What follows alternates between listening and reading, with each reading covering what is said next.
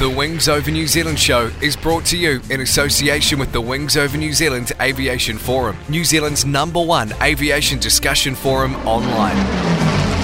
There you'll find discussion on all aspects of New Zealand aviation, from history to current affairs, and thousands of photos covering the Royal New Zealand Air Force, airlines, general aviation, warbird restorations, airshow news, sport aviation, home building, gliding, aviation media, and much, much more.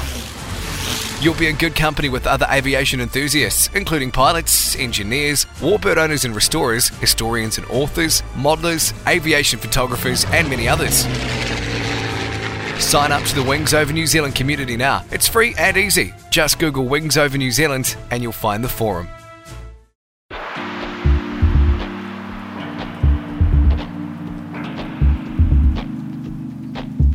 Welcome to the Wings Over New Zealand show with Dave Homewood.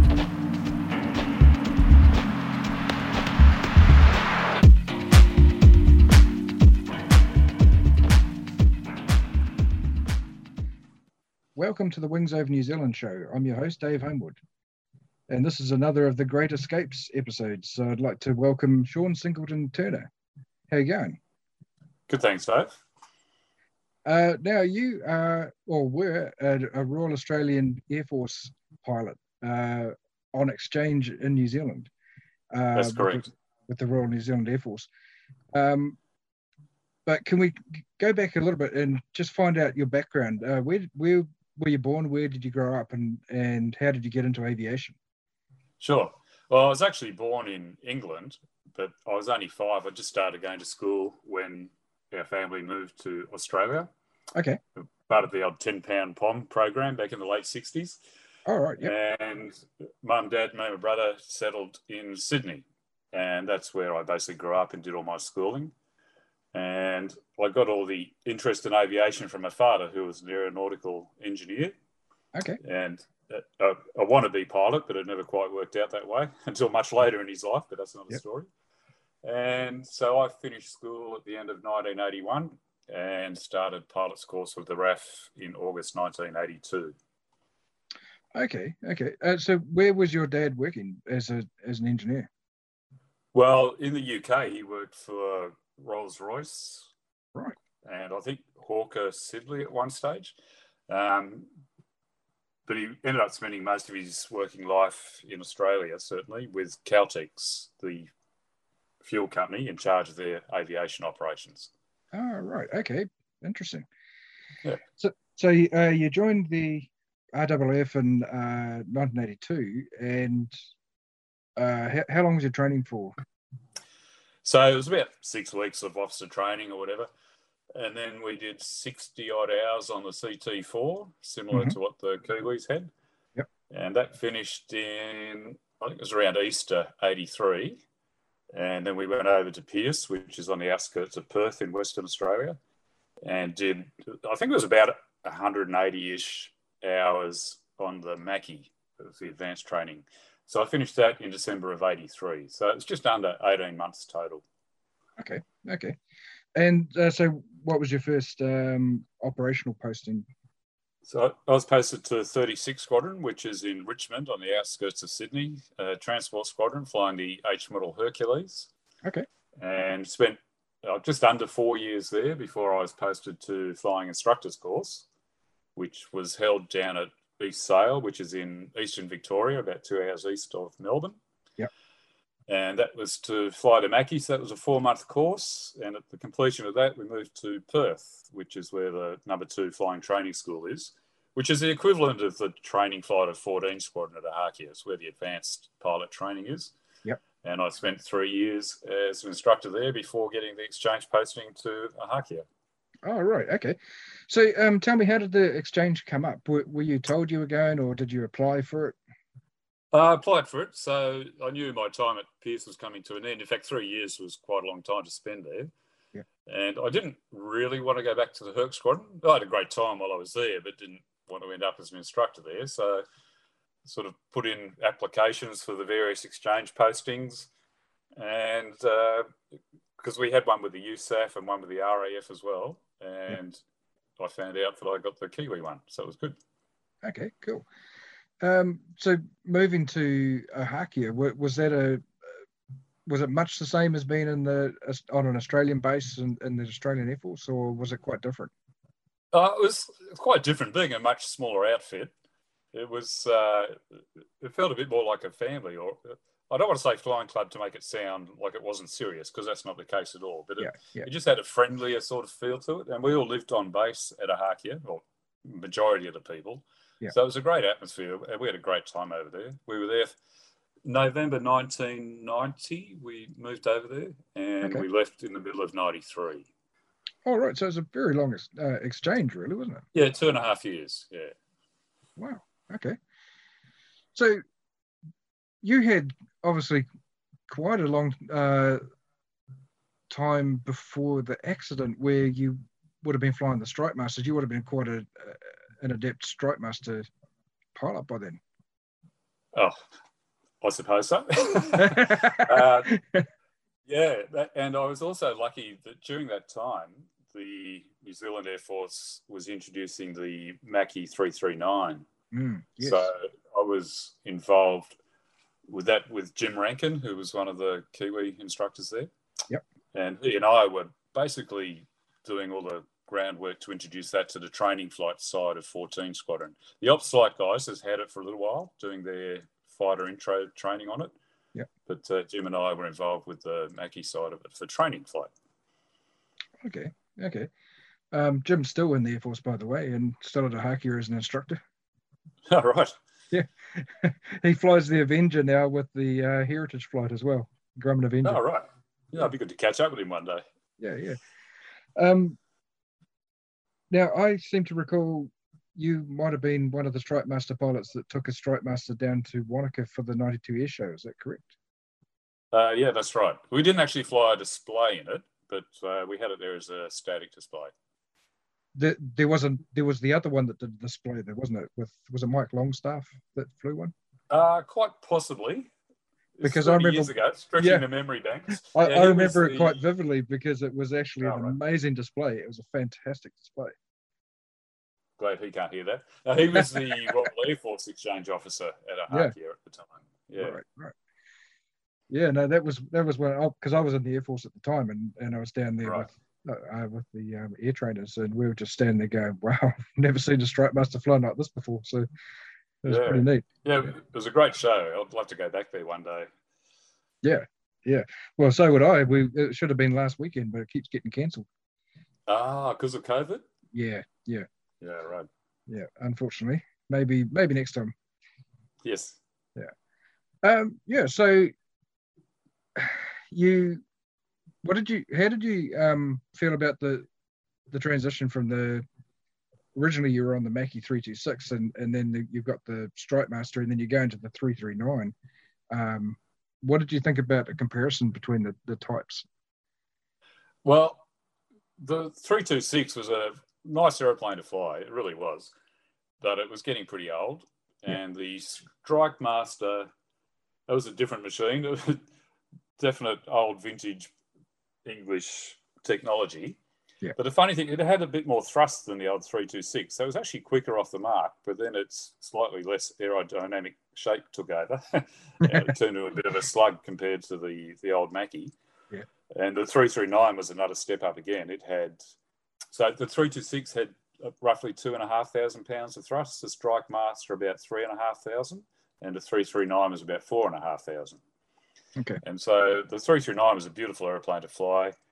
Uh, for a start, the back seat was raised up above the front seat, unlike the 326, so you could actually see out of it from the back a lot easier. Yeah. And it had hydraulically assisted ailerons, which made it much easier to control at, at high speed. It was a nice machine. Okay. So were you converting uh, existing jet pilots onto the 339 um, in that in that unit? Were, were you sort of converting them over from the Strike Master or the instructors and stuff like that? Uh, yep, and was also involved with the first pilots course, the actual cadets that were going through at the time. Okay. Yep. Yep. Yeah. Right. That must have been quite actually pretty neat for those first ones to go through. And the, Yeah, yeah. Yeah, they were very happy. yeah, yeah, yeah. That's awesome. Um, so how did how did the event that we were going to talk about with the ejection. How did that come about? Can you t- walk me through it? Yeah, sure. So that was in October 92. So I'd been there a bit under two years. Yep. And by default, as an exchange guy, as you said, I had three years flying the Macchi at Pearce and then a couple of years in New Zealand on the Strike Master. You're one of the more experienced guys with that sort of aeroplane. And so they give you the chance to be what they call a maintenance test pilot, which is nothing like being a test pilot at you know Edwards or any of those places. Yeah. But when aeroplanes come out of maintenance in the hangar, they give it to one of the more experienced guys to run it through its paces and just write down some basic performance figures on a proforma and make sure it's behaving as it should do. Yeah. So myself and uh, in fact Mike Longstaff might have been one of the others, and perhaps I think one of the Kiwi guys as well, but I don't remember who that was. Yeah. So I've been doing that for a little while, and I'd also been flying the Macchi at the same time at Ohakea for again I can't remember the exact dates, but let's say three or four months, and I'd Yeah. probably spent more time flying the Macchi than the Strike Master in the couple of months leading up to the incident, Yep. accident, whatever you want Yep. to call it. Um, and I just got back to work from lunch one day actually, and they'd had a Strike Master that had just come out of some maintenance, and they wanted a test flight on it because they wanted to use it for a student sortie that afternoon. And the history behind the maintenance was that it was either a week or two weeks before. Again, I can't remember exactly the time frame. The aircraft had been up on what they call a general handling sortie Yeah. with an instructor and a pilot's course student. And that sort of sortie involves flying some circuits, probably a bit of low flying, some aerobatics, maybe some stalling and spinning. And they put it into a spin, and you're supposed to be recovered by 10,000 feet or eject, and that's the limitation of the ejection seat. And for whatever reason, the aircraft didn't recover from the spin. And instead of ejecting, they stayed with it, and eventually it recovered. And they pulled out of it at about 3,000 feet, I think, from memory, and sort of came back to base very white and shaken up and, and whatever. Wow. And so, again, I don't know the full maintenance history of what happened between then and when I took it flying, but I believe they did some aileron rigging checks and whatever else the airframe guys did to try and figure out why it had this spinning problem. And I was doing the test flight on it after that. So I took it up and uh, ran it through its paces. And again, I can't remember it the exact uh, profile of the flight, but you basically go pretty fast, go pretty slow, do some turns, do some stalls, record the speeds it's stalling at, and make sure it's handling okay. And it was all going fine. Yep. And then I climbed up to uh, somewhere probably around 24, 25,000 feet and put it into a spin and started the recovery at probably 20,000 feet roughly. And so the short story first, we can go into it in more detail if you like, but the short story is it didn't come out of the spin and going through 10,000 feet, I ejected. Right. So, yeah, so that's the short story. Yeah. Um, the handling characteristics of the Strike Master in the flight manual or the operations manual, whatever you like to call it, it's a standard spin recovery. And I'd listened to one of your previous podcasts with the fella from the Venom up in Singapore or Malaya, oh, yes. whatever it was. Yep. Standard spin recovery is identify direction of turn, opposite rudder, stick forward. The thing should come out of the spin after four turns. Well, it didn't. So I went back to the control neutral position just to make sure that I did the spin direction was correct, which it should have been because I put it into the spin. It wasn't an accidental thing where I was disorientated. Yeah, yeah. And uh, went through the same procedures. And after four turns, it was still a really stable spin. And so then I tried just letting go because in a Macchi, if you let go, it basically recovers itself. It's a very nice behaving aeroplane. Yep. And the controls all went full pro spin, which I thought was a bit disconcerting. And you know, it got a pretty high rate of descent. It's, I think the book figures were about 15,000 foot a minute rate of descent. And all this is occurring between sort of 20,000 and 10,000 feet. Yeah, yeah. Um, so I tried just jerking the controls around and, you know, a few other random control inputs and thinking at the time this isn't looking good. And I probably somewhere around 11,000 feet put out a mayday call. And a last quick glance at the altimeter, it was 9,700 feet when I pulled the handle. So, Bloody hell. mm. Wow. So do you have any idea how many spins you've done, how many rotations around about? Uh, well, so there was the four that I was expecting. Yeah. And then there was the probably a couple while I was reconfirming everything, then another four where I thought it would happen. Uh, let's say a dozen, roughly, between 12 15, probably somewhere around there.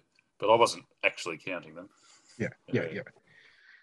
Uh, Did you start to get disoriented? Did, did it like was the spin affecting you No, not or- really. It was, um, I mean, to the uninitiated, it probably feels quite violent, but it was a very stable sort of a spin. It was quite nose low. The speed stabilizes at around, I think from memory, 160 something knots, quite nose low. And I think you're doing basically a 360 roll, if you like, on every couple of seconds, I think it is roughly. Right. Again, it's a long time since I flew something like that. Yeah, Um, but no, that wasn't the issue. Disorientation wasn't the problem. okay, okay. So the whole uh, through the whole process, you're quite calm and collected, and just working through what to do. Maybe or- on the outside, on the inside, I probably wasn't. yeah, for the first part of it, yeah, but uh, yeah, you didn't have time to really sort of panic about it. You're just trying to make it work, you know. Yeah. And then it's only those last few seconds where you're going, "Oh, bloody hell, this Yeah. isn't looking too good." yeah, so So- it was the old uh, head back and pull the handle.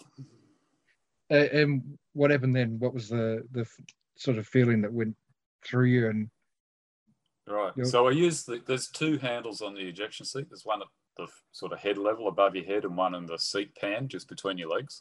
Yep. So I used the one between my legs. So it's just sitting as upright as you can with your head back against the seat and pull the handle. And there's a detonation cord through the canopy, which explodes the canopy just before the seat fires. So, Yep. And I remember hearing the bang of the canopy exploding. And then I don't remember anything until the jolt of the parachute opening, which is only, I think it's a second and a half from memory later. Yeah. But just the G forces involved with the seat firing, you know, you black out and come to when it's all over. But I remember thinking it's amazing how quickly you go from being relatively snug, albeit in a not very good environment at that time, to dangling in midair. yeah, yeah. And I guess it was Yeah. suddenly very quiet as well. Yeah, yeah. So, like I say, I remember the jolt of the chute opening, and the seat had fallen away at about that time, and just sort of looking around, going, "Wow." So probably swore to myself a few times. I didn't actually see the aircraft hit, but it was I saw the fire just afterwards, Yeah. and then of course you're starting to think, oh, "Crikey, am I going to land in that?" It was over the, I think the mountain range is called the Ruahines. It's just east of Ahakia, probably 30 odd miles east or southeast of Ahakia. Yep. A quite hilly sheep country, of course, being New Zealand farming country. Yeah. um, and it was on quite a steep hill where the aircraft ended up crashing. And there was just a little bit of a breeze blew me just over the ridge line onto the other side of the hill. And so I'd never been parachuting before, like most of us, but they teach you the drills to go through if you find yourself in that situation. And I sort of went through all those and it all seemed to work out all right. But then I was thinking to myself, I probably should start thinking about the landing as I landed. so I sort of, as I say, on quite a steep hill, and my feet slid out from under me, and I sort of landed on my bum a bit and slid down the hill for a while, which probably didn't help the back situation. Yeah. But you know, with adrenaline and everything, you don't really feel any pain at the time, and yeah, sort of ended up coming to a skidding halt on the side of this hill. Right. Yeah. Wow. Um, was there anyone around? Did anyone actually see it happen? Well, yeah, actually, the, there was two farmers out and about on quad bikes, and they heard the bang bang of the canopy and the seat going. Yeah. And looked up and saw the aircraft tumbling and then the parachute deploying. So they got to where I was not long after I landed, actually. All right. And a little funny story the seat pack that we sit on, on those ejection seats, doubles as a life raft if you happen to end up in the water. Yep. And so the farmer, they were both lovely guys. He came up and said, Oh, you all right? I said, Yeah, I think so. And I was starting to gather up the parachute and all that sort of thing. And he said, Can I give you a hand with anything? I said, Yeah, that'd be great. And he went to reach for the seat pack by the handle, and I was trying to say, no, not by that. And as he lifted it, it inflated into a life raft. All right. yeah. And then I was in quite a steep uh, little gully or small valley, I suppose. And Ohakea didn't have any rescue choppers. Most of the Australian fast jet bases, they have dedicated SAR choppers. Yeah. And I was thinking, I don't know how anyone's going to get to me out here. And the farmer said, Do you want to lift to the farmhouse? So I jumped on the back of his quad bike, which again, in hindsight, with possible back injuries, might not have been the smartest move. But right. you know, at the time, it seemed like a good idea, and it was a few minutes. Can't remember exactly how far back to their house, and um, went into the, the house and tried to ring the base just to let them know I was all right. In the meantime, a Skyhawk came whizzing over the top because obviously I put out a mayday call and the air traffickers sent him over to, to where I was. Yep. And of course, after an accident, they shut down the switchboard, so I couldn't get on to anyone. But I remembered the direct dial number into the control tower, so I rang the control tower and talked to one of the controllers just to let them know I was all right and let them know where I actually was. Yeah. And then a chopper duly arrived. I think it was the Westpac chopper from Palmerston North. Right. Came out and picked me up and took me back to Ohakea. So how how badly injured were you, or were you injured at all? Well, at the time, I just yeah, immediately afterwards, when you get back to the base, they take you into the medical section.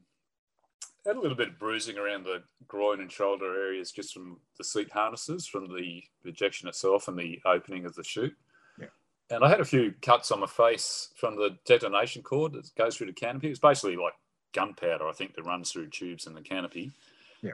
And in the few exposed areas on your face between the visor and the mask, there's a few little burns from that. Nothing major. And I felt a bit stiff and sore, like you just played a really good game of rugby. yeah. yeah. Um, and I was sent off for x rays that afternoon at the Palmerston North Hospital.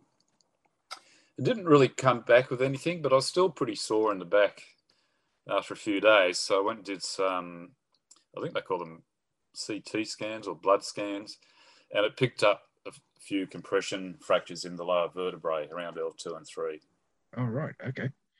So has that given you much trouble since? It did for a while, um, I, I was given some physio exercises. But after a couple of years, even flying back in Australia afterwards, I was getting quite a lot of sciatic pain out of it. Yeah. And the Air Force didn't believe in chiropractors at the time.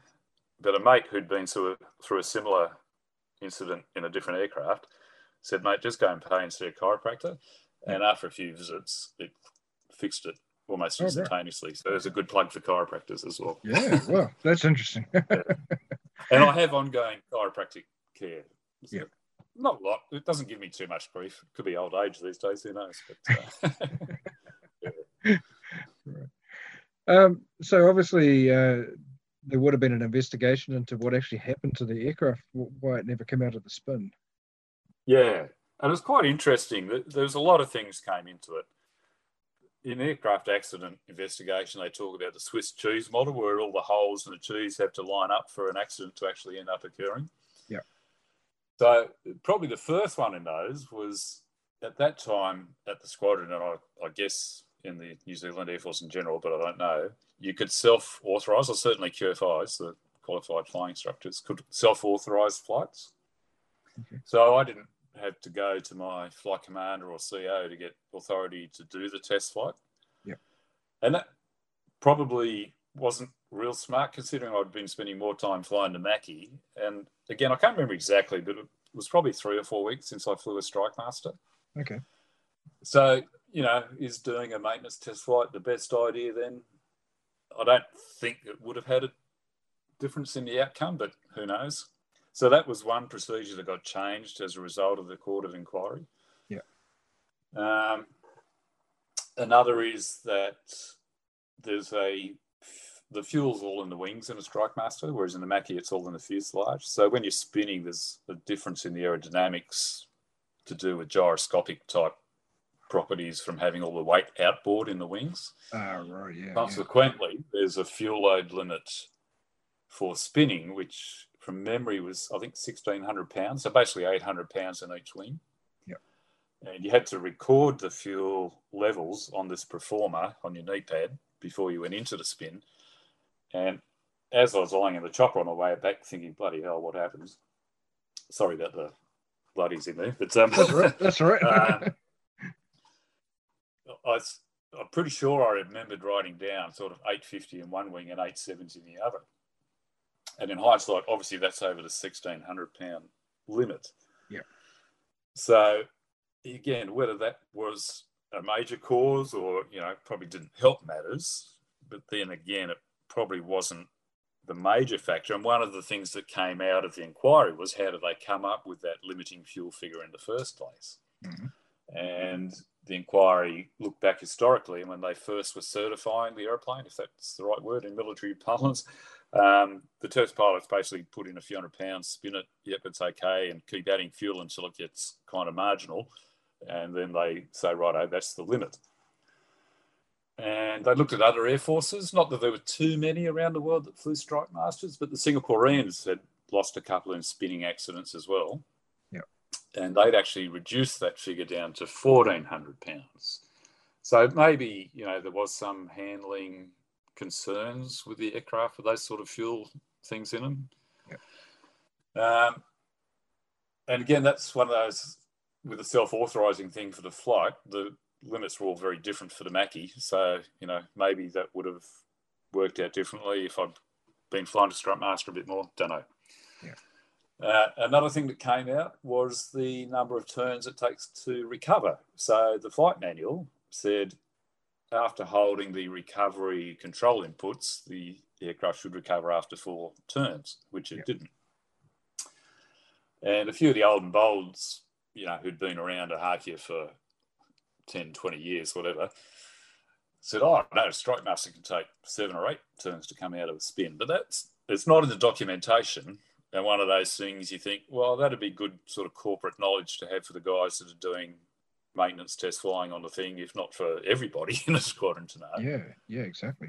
Um, so there was still a bit of a word of mouth culture with the knowledge of the aeroplane types. I think more so in the Kiwi Air Force, but at the same time, having said that, the RAAF had a bad year for accidents that year as well. Uh, one of which was the 707 crash off Sale, which killed a bunch of people. Right. And that, that was the same sort of thing. It was a lot of corporate knowledge held amongst people, but not documented anywhere. Right, right. And so that was something else that came out of the inquiry on both sides of the Tasman. um, that all this sort of stuff needs to be written down and needs to be better known by everybody involved. Um, so I think they were the major things that came out of it, really. Okay. Um, what happened next for you? I mean, were you off work for a while, or did you get back yeah, well, straight into it? Funny, the, uh, the New Zealand Air Force just said basically take a week off and we'll, you know, go flying again next week type thing. But of course, the Australian Air Force found out about it, and they had a policy of no flying for three months after ejecting.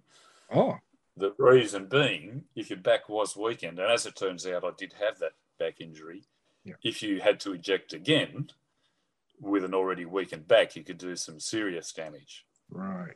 So I had three months on the ground, which actually helped the cause of getting all the ground school preparation for the Macchi pilot schools done in time. so my, my word processing skills improved remarkably over that time. And coincidentally, during that three months, they had the last flight of the Strike Master. So I never flew a Strike Master again after that. Ah, right. Okay. All right. Yeah. So the next time I went flying was in the Macchi and did another six months or so before I went back to Australia. Right. Okay. Yeah. Wow. Um. So, yeah, that's. I I do remember the the accident, I was at Wigram at the time, and I kind of remember everyone saying, "Oh well, they're being replaced anyway. We didn't need it," you know. Well, that's exactly right. No one was all concerned about it. There's Yeah. one less they had to figure out what to do with. I think. yeah, exactly. everyone was And happy that, everyone was happy that the pilot survived it, but it didn't matter about the plane. Yeah. and it was only a few weeks after there was a an accident with a PC9 back in Australia with the Kiwi exchange pilot over there Yeah. flying with another New Zealand Air Force guy in the back seat or front seat who ejected out of a PC9. So there was a lot, a lot of joking suggestions that it was just payback, you know. Yeah. That's right. yeah, I remember that too. Yeah. But it- the uh, the armourers were all really good afterwards because I think again it was only a couple of weeks either just before or just after that um, Scotty had ejected out of a Skyhawk over Yep, there. yep. And so you know the, all the gunnies and that were very happy that a couple of guys were still upright and breathing because of their work. And Scotty and I bought a few cartons of beer and went down and had a bit of a barbie at their hangar and had a good time down there. Excellent. And of course, the Yeah. the other ones involved in that is obviously my trade, S and S, the safety and surface guys. Uh, Yeah. with, with a parachute. That we're always pleased when one of those works. Yeah, yeah, yeah. And I heard um, the Pete Lindsay interview you did as well, talk about Mhm. the Martin Baker Club and all that sort of stuff, which I never sent off for any of that sort of thing. They just find out about it through the reporting channel somehow. All right. And uh, yeah, so I got the old Martin Baker stuff. And just a few years ago, it was probably 2018, my wife and I were on a holiday in the UK in London. And I'd heard that you could organise to do a tour of the Martin Baker factory. So via email, had arranged to do that and went out. And they were really good. They gave us a great tour. It was really interesting. And same thing, the guys that build the seats are always thrilled to have what they call a survivor. Yep. Sort of walking through the building and helps keep them motivated. Yeah, it would. Yeah, yeah. Oh, that's great. Yeah. Um, so when you finished your exchange in 1993, and you obviously went back to Australia, um, what was what was next for you?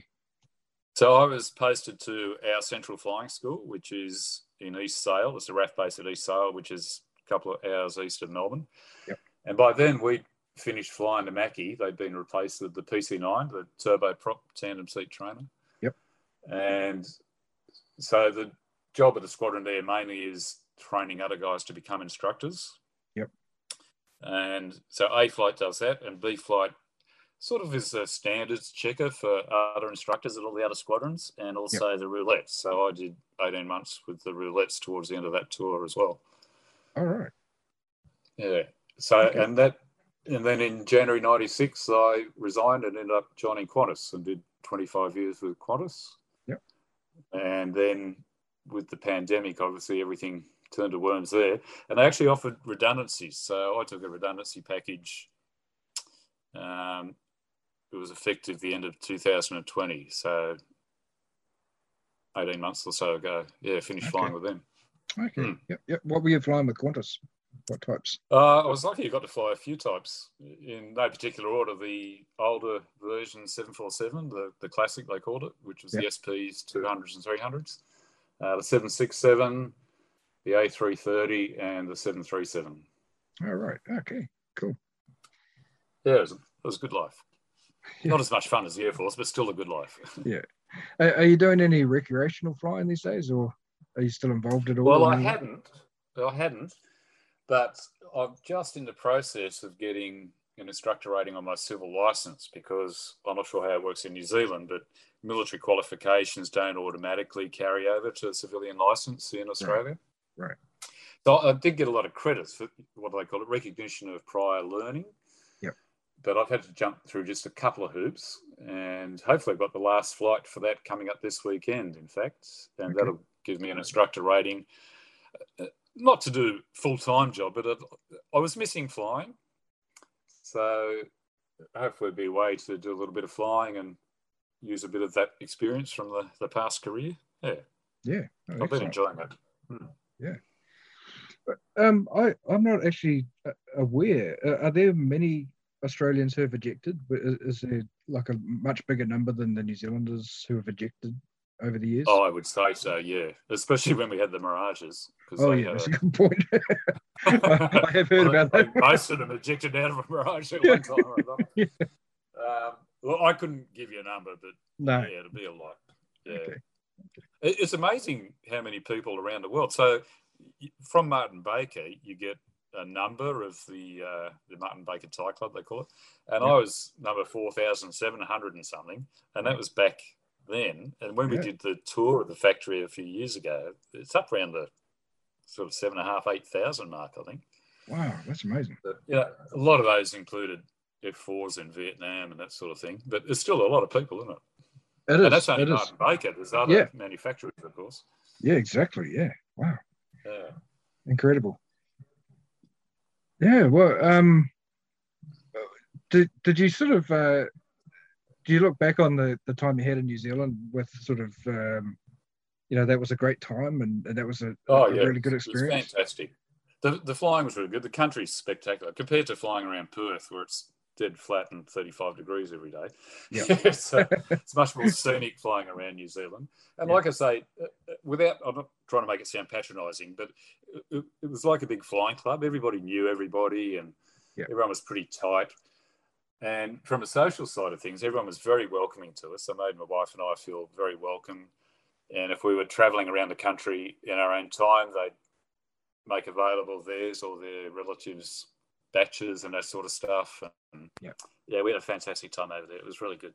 Brilliant. And years later, we took our two kids when they were younger for the old motorhome trip around the country just to show them what it was like. Oh, great. Excellent. Yeah. Did, did you do any interesting sort of um, exercises or anything while you were here? Uh, Yeah, the anything? 14 Squadron used to deploy once or twice a year on a thing called Falcons Roost, where we'd basically pack up the squadron and operate out of a civil airfield somewhere. And I think the main reason for that was to give the transport and logistics guys experiencing setting up tent cities, probably for disaster relief, things like earthquakes and flood relief. Yep. So we'd rock up, and there'd been a workload or two precede us with all the tents and that sort of thing. And they'd set up a tent city for the squadron, which was probably, oh, I'm guessing, 30 or 40 people by the time you take in all the maintainers, the safety equipment guys, the pilots. Yeah, probably 30 odd people, Yep. and a mess tent and all that sort of thing. And so, from memory, we, well, I was there, went to Nelson. I can't remember if I've got the order right, but Nelson, Hokitika, Invercargill, Tauranga, and I think Gisborne up on Okay. the northeast coast. So, so they were always great. And, and again, the locals loved it, probably because of a bit of a cash injection. All those people Yeah. staying down there. The local flight clubs used to let us use their facilities for briefing and whatever. And they were always very welcoming and enjoyed seeing the jets flying around. And a couple of times, I remember at Invercargill, we got roped into um, teaching them a bit of formation flying in their local air, aero club aeroplanes because they'd seen us zipping around in formation. And but it was a great way for me to see the country as a, a sort of paid visitor, Yeah. being based in these other places and uh, getting to, to fly around and, and enjoy the scenery. It was really good. Yeah, excellent. Excellent. And the students who were doing their flying training, it was a good challenge for them to operate of somewhere different from their home base as well. Yeah, true, true. Yeah. Oh well. Um, thank you very much for telling the story. I mean, it's one of those ones that I didn't know much about, and uh, there's not much about on the internet or anything like that about this Right. particular incident, and uh, it's good to hear it firsthand. Thank you. Yep, no problem at all. And uh, great to talk to you. It's good to have the memories of New Zealand come up again. And uh, thanks for your line of work for making all the safety equipment work well. Yeah, no worries. That was the Wings Over New Zealand show with Dave Homewood.